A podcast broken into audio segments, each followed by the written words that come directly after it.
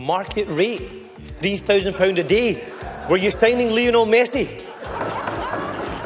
This is First Minister's questions. Just once, just once, it would be nice to get a First Minister's answer. For Douglas Ross to stand there and talk about losing grip of a party when he's been leader, the Conservatives have had the longest attempted coup in Scottish political history.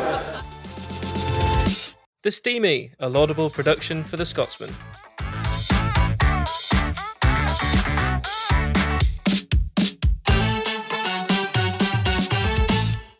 Hello and welcome to the Steamie, the Scotsman's Politics podcast. I'm Alistair Grant, the Scotsman's political editor, and I'm joined today by Rachel Amery, the Scotsman's political correspondent, to discuss all the latest goings on in Holyrood and across the wider world of Scottish politics. We're recording this on Thursday, just after First Minister's questions in the Scottish Parliament, which we will come on to and discuss soon. But before that, we've just had the news that Alistair Darling, the former Chancellor, has died at the age of 70. Eh, a huge political figure. He was the Chancellor who steered the UK through the 2008 financial crash, served in the Cabinet for 13 years, the Labour governments of Tony Blair and Gordon Brown. He was also the chair, of course, of the Better Together campaign during the 2014 independence referendum. I spoke to Scottish Labour leader Anas Sarwar just after First Minister's questions.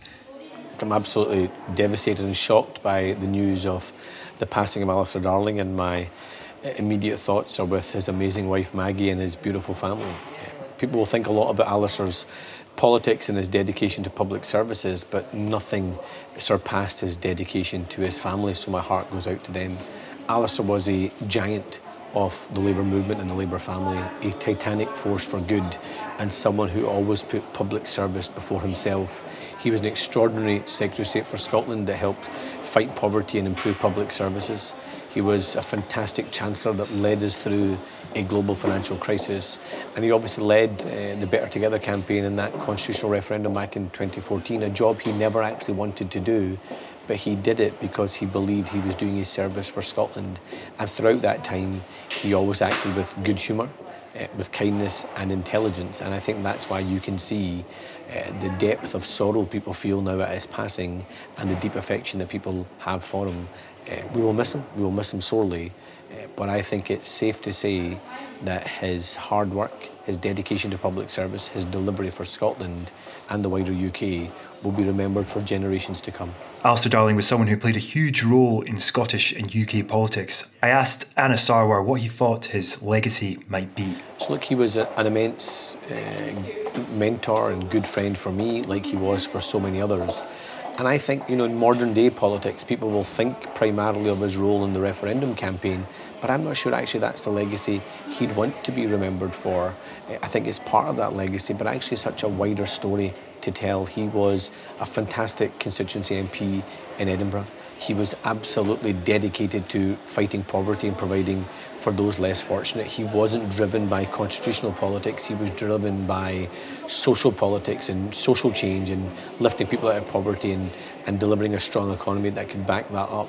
Eh, and I think he will be remembered, one, for being such a dedicated public service, second, for that extraordinary delivery for Scotland and the wider UK, as well as that leading role he played in the referendum campaign. And, you know, again, going back to that campaign, people will think about the arguments, people will think about the debates, people will think about the fights, people will think about the heat, less about the light.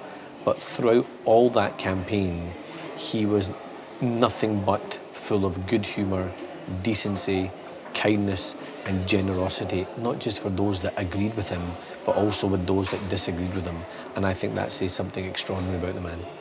I also asked Anas Sarwar if he had any favourite personal memories of Alistair Darling. I mean, lots. I mean, I, I can't help but smile when people ask about uh, memories with, with Alistair because people will think of Alistair as quite a straight laced kind of uh, individual, quite a serious uh, individual.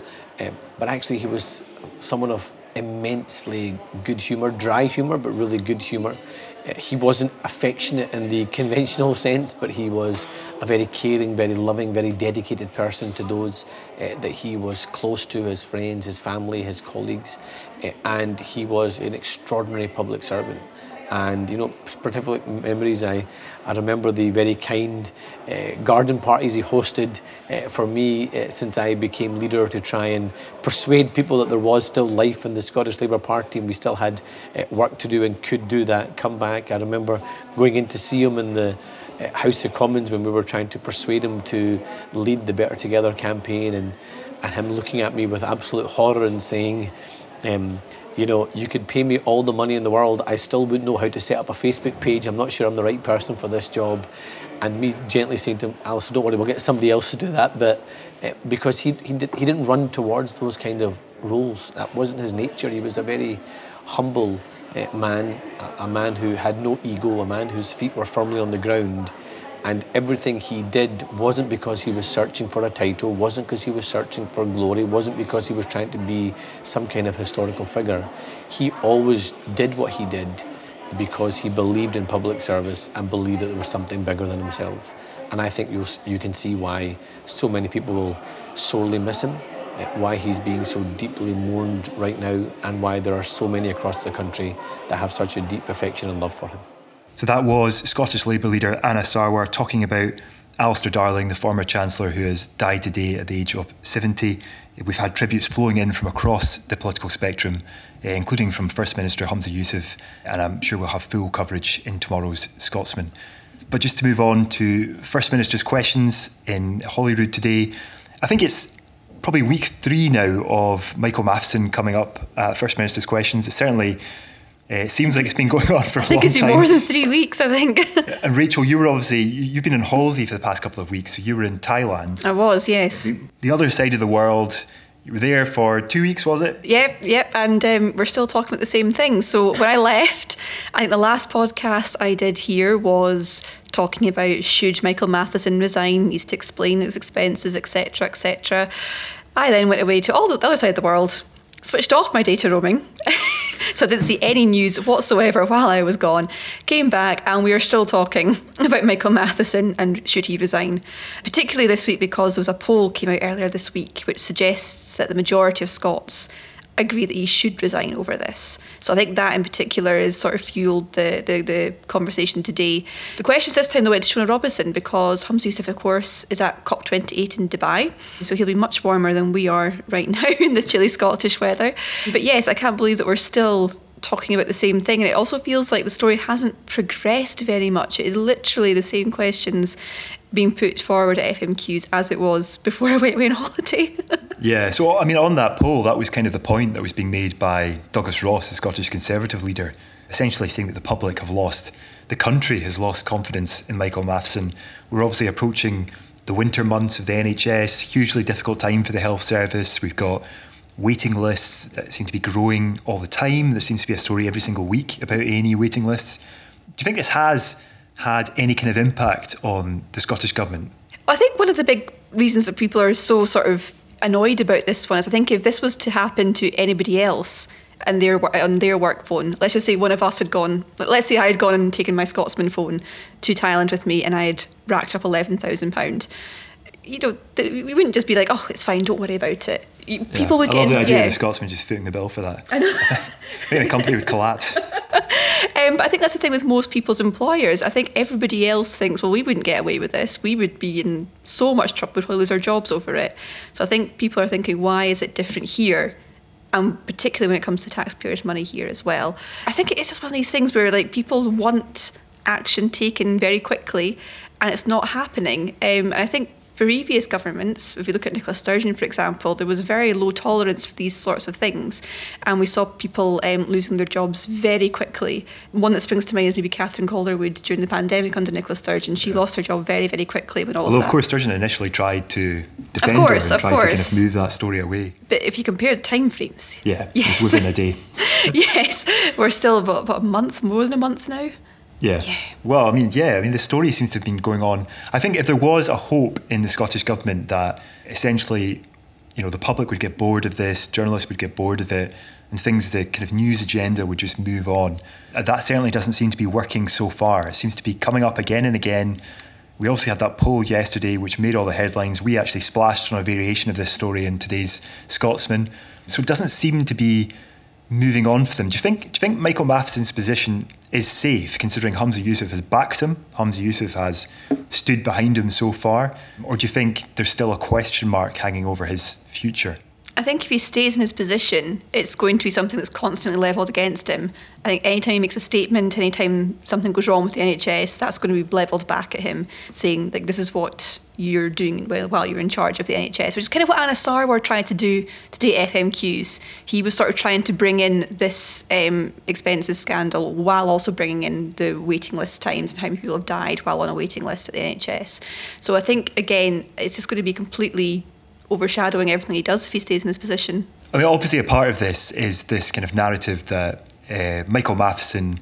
We've obviously got the, the issue of the £11,000 bill in and of itself and the kind of process in which that came out, uh, and the fact that he initially tried to get the taxpayer to foot the bill through the Scottish Parliament before changing his mind when he discovered his son's involvement obviously he stood up in the Parliament, gave a very emotional statement to MSPs. I think you were on holiday when this. I was on holiday, so I missed given. all of this. Probably one of the most extraordinary moments that I can uh, genuinely that I can remember in Scottish politics. He was well, on the edge on the edge of tears. Imagine that conversation though, like when like his sons had to be like, "Oh, actually, that was my fault." Can you imagine that conversation having to happen in the in the Matheson household? so there's obviously that whole strain about the what actually happened, and then you've got this kind of linked but separate issue that in the days after finding out about his son's involvement, he misled journalists about it. Uh, you know, I asked him if there was any personal use of his iPad. He said there wasn't. That we now discover was, you know, at best a misleading thing to have said. Do you think there are question marks about, you know, a health secretary going into? I mean, this is kind of what Douglas Ross was trying to get at when he kept on repeatedly asking whether Scottish government ministers always tell the truth. You know, you've got someone, a senior government minister, one of the most important roles in the Scottish mm-hmm. government, mm-hmm. and we're going into such a crucial period for the health service. Do you think there is a problem that people won't take at face value the things he says? Well, I think if you take into the account the past few months for the SNP as well into here, there's been so much controversy around transparency within the SNP and within the government whether it's financial, whether it's um, through the COVID inquiry, for example. And this is just sort of adding to it. So it feels like we're constantly now talking about transparency issues with, with the SNP and with the government. And this is another case of that. And yeah, I think the public are only going to take so many times of this happening before they do lose the trust here. And that's one of the big problems here. And from one story that's been rumbling on for what seems like a very long time now to another one, we've obviously got uh, Alex Salmond making the headlines this week, essentially saying that he's taking the Scottish Government to court. This is over the kind of aftermath of the sexual harassment allegations that were made against him, the Scottish Government investigation into that. Obviously, we then had a separate criminal investigation. But moving away from all of that stuff, we had a press conference this morning by his Alba party. They announced this press conference last night, and there was a lot of kind of concern and speculation among journalists. We got very excitable about this. Perhaps we should have been less excitable given it's St Andrew's Day today. We should have thought, wait a minute, let's look at the date in the diary and maybe lowered our expectations a little bit. But we did get very excitable and woke up this morning to realise that it's another push for independence. Yeah. Um, we thought maybe there's more defections happening. I mean, everyone assumes it's defections, don't they? They just yeah. assume that there's going to be more defections. We've obviously had Ash Regan uh, defecting. Al- Alba's now got his first MSP because she defected to them.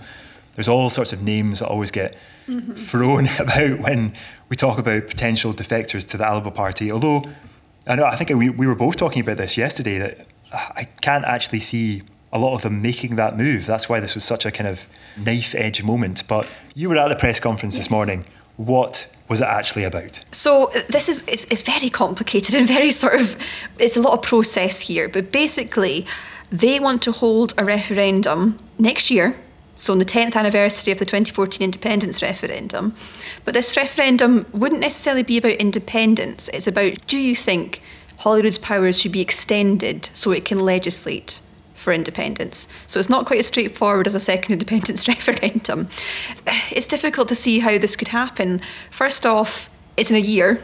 That's not a long time to bring a bill forward to Parliament. Um, we've seen bills that have taken years and years and years. So the time frame alone is a bit of a problem. But also as well, I mean, even if the majority of people do agree that Holyrood should have that power, that doesn't mean it's going to legally get those powers either. So it's it just seems to be a sort of a legal minefield as to how this is even going to happen. But one thing I thought was quite interesting here is Alex Salmond was saying at the press conference this was the backup plan in 2014. Had David Cameron not agreed to an independence referendum in 2014, this would have been the backup plan. And it just seems a bit strange. They're saying this is a breath of fresh air, they're saying this is very progressive, but it's a policy that's essentially 10 years old which doesn't really marry up with this idea that it's progressive and a breath of fresh air. Um, I did sort of make that point. I mean, this is 10 years old. Why, why are we just sort of resorting back to essentially was a failed referendum. And Alex Salmond's point there was, well, well, we knew about it, David Cameron knew about it, but the general public didn't know about it. So the, to the general public, it is new, which is a bit of a cop out, really, isn't it? Because it's still a 10 year old policy, whether people knew about it or not. Yeah, I suppose from their point of view, they're trying to move on mm-hmm. the independence debate. I mean, it does feel like it's completely stale at the moment, that we're at a dead end that there's good, no real movement and no real prospect of but a second is, is going to some, is going back to something that's 10 years old going to move on I just don't know if it is. Well, I, I think the other problem that Alba will come across is that for this bill to get anywhere, they need the support of other political parties. Yes, I think they need um, 18, I think, 18 MSPs yeah. need to support this. And I think also they need to be from half of the political parties, which they might get because um, if Alba gets the support of the SNP and uh, one SNP and one Green, then that's half of the parties. But they need to get 18. Yeah, and also I, I just can't see the Greens. I mean, the Greens don't even want to share a corridor with Ash Regan. We've had that stories about that in the Scotsman, you know, let alone supporting legislation that she's putting forward on behalf of the, the Alba party. Just can't see that getting anywhere. Yeah. There's some SNP MSPs who might be intrigued by this, might be willing to give to lend their ear to it, but I can't see the party as a whole supporting it. There's a lot of bad blood between the SNP and Alba. Obviously, Alex Salmond mm-hmm. is currently advancing his legal case against the Scottish mm-hmm. government and obviously the unionist parties aren't going to want to go anywhere near this. No. So it just seems dead in the water, really. It really does. Because we, we were asking, other journalists were asking in this press conference, I mean, like, who are these people that are going to support it? Have you got some names? Are you speaking to certain individuals? Have you got people pinned out in your mind as to who's going to back this? And they just sort of said, oh, we're confident this is going to be popular. We're sure there's going to be lots of people coming forward to speak to us about this. But they couldn't name any names, they couldn't bring forward any numbers. So there is every chance that it will come to the end of this bill's consultation and with no support. There is that chance. And I suppose Alba will then be able to say, you know, look, we put this proposal forward. The SNP didn't support it. You know, they can't really care about independence in the way that we do. They're not willing to put aside, you know, their own personal feelings about individuals involved in the Alba party to advance the cause of independence. Do you think that would have any weight? Do you think this is almost a kind of political game playing. It is a bit because I think I mean, we saw when, when Neale Hanvey and Kenny MacAskill when they first moved over to Alba down in Westminster, uh, there was immediately so let's try and make a big sort of scene. What can we do here? And so I think it's kind of the same thing here. We've now got an MSP here in Holyrood, and there needs to be something big done to sort of mark her mark her her um, entry into the party. So I think in a way that's all this is, to be honest, isn't it? It's a here's what we're going to do, and here's here's that we're not just going to sit back and do nothing. But yeah, it's difficult to see how this is actually going to get anywhere. Well, from Holyrood to Westminster, where our Westminster correspondent Alexander Brown has all the latest from London.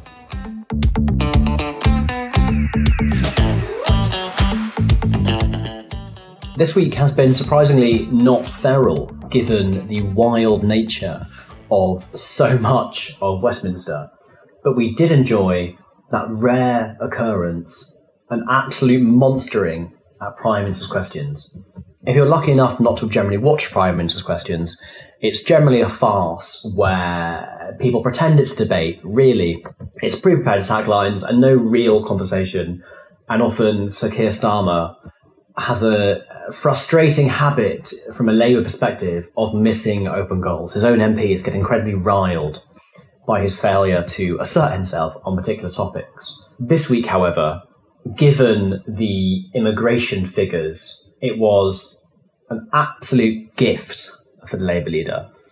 This came, of course, at the same time as Rishi Sunak was being criticised for his own, by his own MPs for cancelling a meeting with the Greek Prime Minister over the Elgin marbles because the Greek Prime Minister had said they would like to have the Elgin marbles back, which if you'd followed politics at all for the past hundred or so years, you would know has always been the case. So offended, so thin skinned, so stroppy about this was Rishi Sunak. He cancelled a meeting causing his own MPs to lament he was thin skinned, stroppy, weak, and struggling with a diplomacy. It also enabled Sir Keir Starmer to do something that I think many of us didn't really know was possible. He was actually funny. He uh, compared the Prime Minister to uh, Midas and said, you know, he's had the reverse Midas touch because everything he touches turns to, before gesturing towards the Home Secretary, who recently got in trouble for calling a constituency a word beginning with S.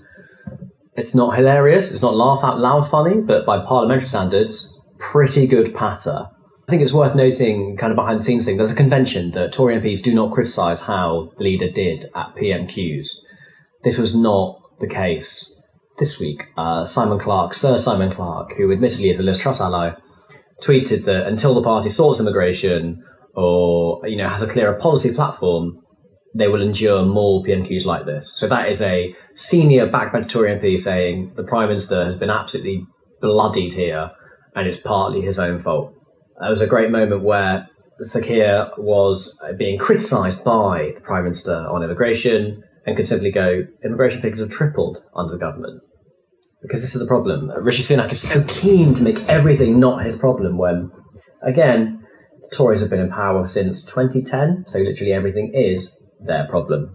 Whether Sir Keir can continue to be funny or continue to do well at PMQs, I think is probably unlikely, but it was nice for it actually to be interesting, which I don't think it has been for maybe my whole entire life. But for all that and more, stay tuned to the Scotsman, and thank you so much for listening. Well, thanks very much, Alex. That's all we've got time for. Thanks very much, Rachel, and tune in again next week for Probably more Michael Matheson. yeah, I'm probably I'm willing to put a bet on the fact that we probably will discuss Michael Matheson. It probably will have come up at First Minister's questions for by then the fourth week in a row. but anyway, we'll have to wait and see. Thank you very much for listening.